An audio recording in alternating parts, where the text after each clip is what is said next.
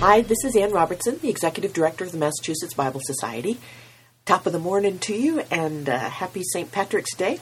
Uh, the Spirit Walkers for today, however, has nothing at all to do with St. Patrick's or his day. It is taken from Micah chapter 6, verse 8. And what does the Lord require of you? To act justly, and to love mercy, and to walk humbly with your God. I'm reading a lot of business materials these days since my new role in leading a nonprofit has significant differences from the role of leading a parish. I read Business Week cover to cover every week and the Harvard Business Review every month. I have to say that most weeks I'm struck by how much of an anachronism the church is in most quarters. The mainline church, especially, has fallen so far behind the times that in some places it's actually become an interesting place to visit by the young. They attend on Christmas Eve and Easter for some of the same reasons that people want to spend Thanksgiving at Plymouth Plantation to experience a holiday in a bygone era, in many of our cases, the era of the 50s. But every now and again, I read something that reminds me that there are also areas where business is completely clueless and musing about new ideas that the church has always taken for granted. I remember being struck by this years ago when I read a business article suggesting that new studies had shown that businesses were more profitable when they treated their employees well. Duh.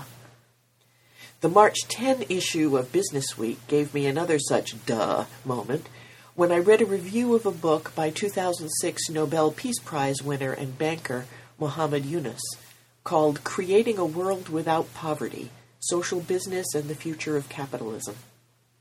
Now, Yunus is writing about a new concept that he calls social business.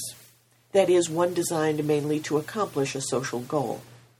He cites a business in which his bank is a partner called Grameen Danone. I don't know if I'm pronouncing that right. It's G R A M E E N D O N O N E.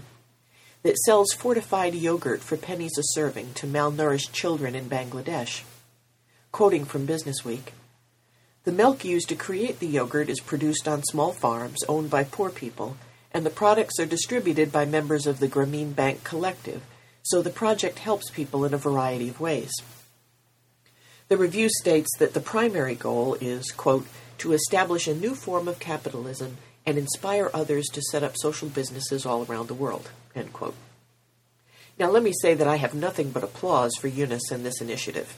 If I had any money, he would get it. What struck me, however, was first that such a venture should be described as new.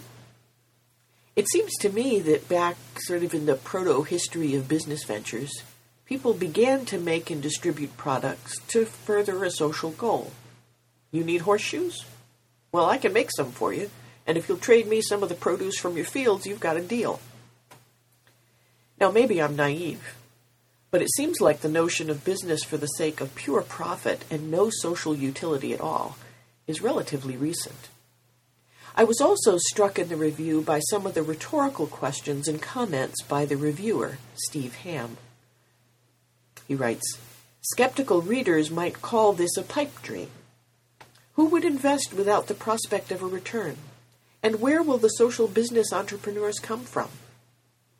It's hard to imagine the concept really taking off, he says, although he does want to remain hopeful that Yunus can pull it off. Where will the social business entrepreneurs come from? I don't know. But I know that if they're not coming out of the church, then we deserve our sometimes status as bygone era museum.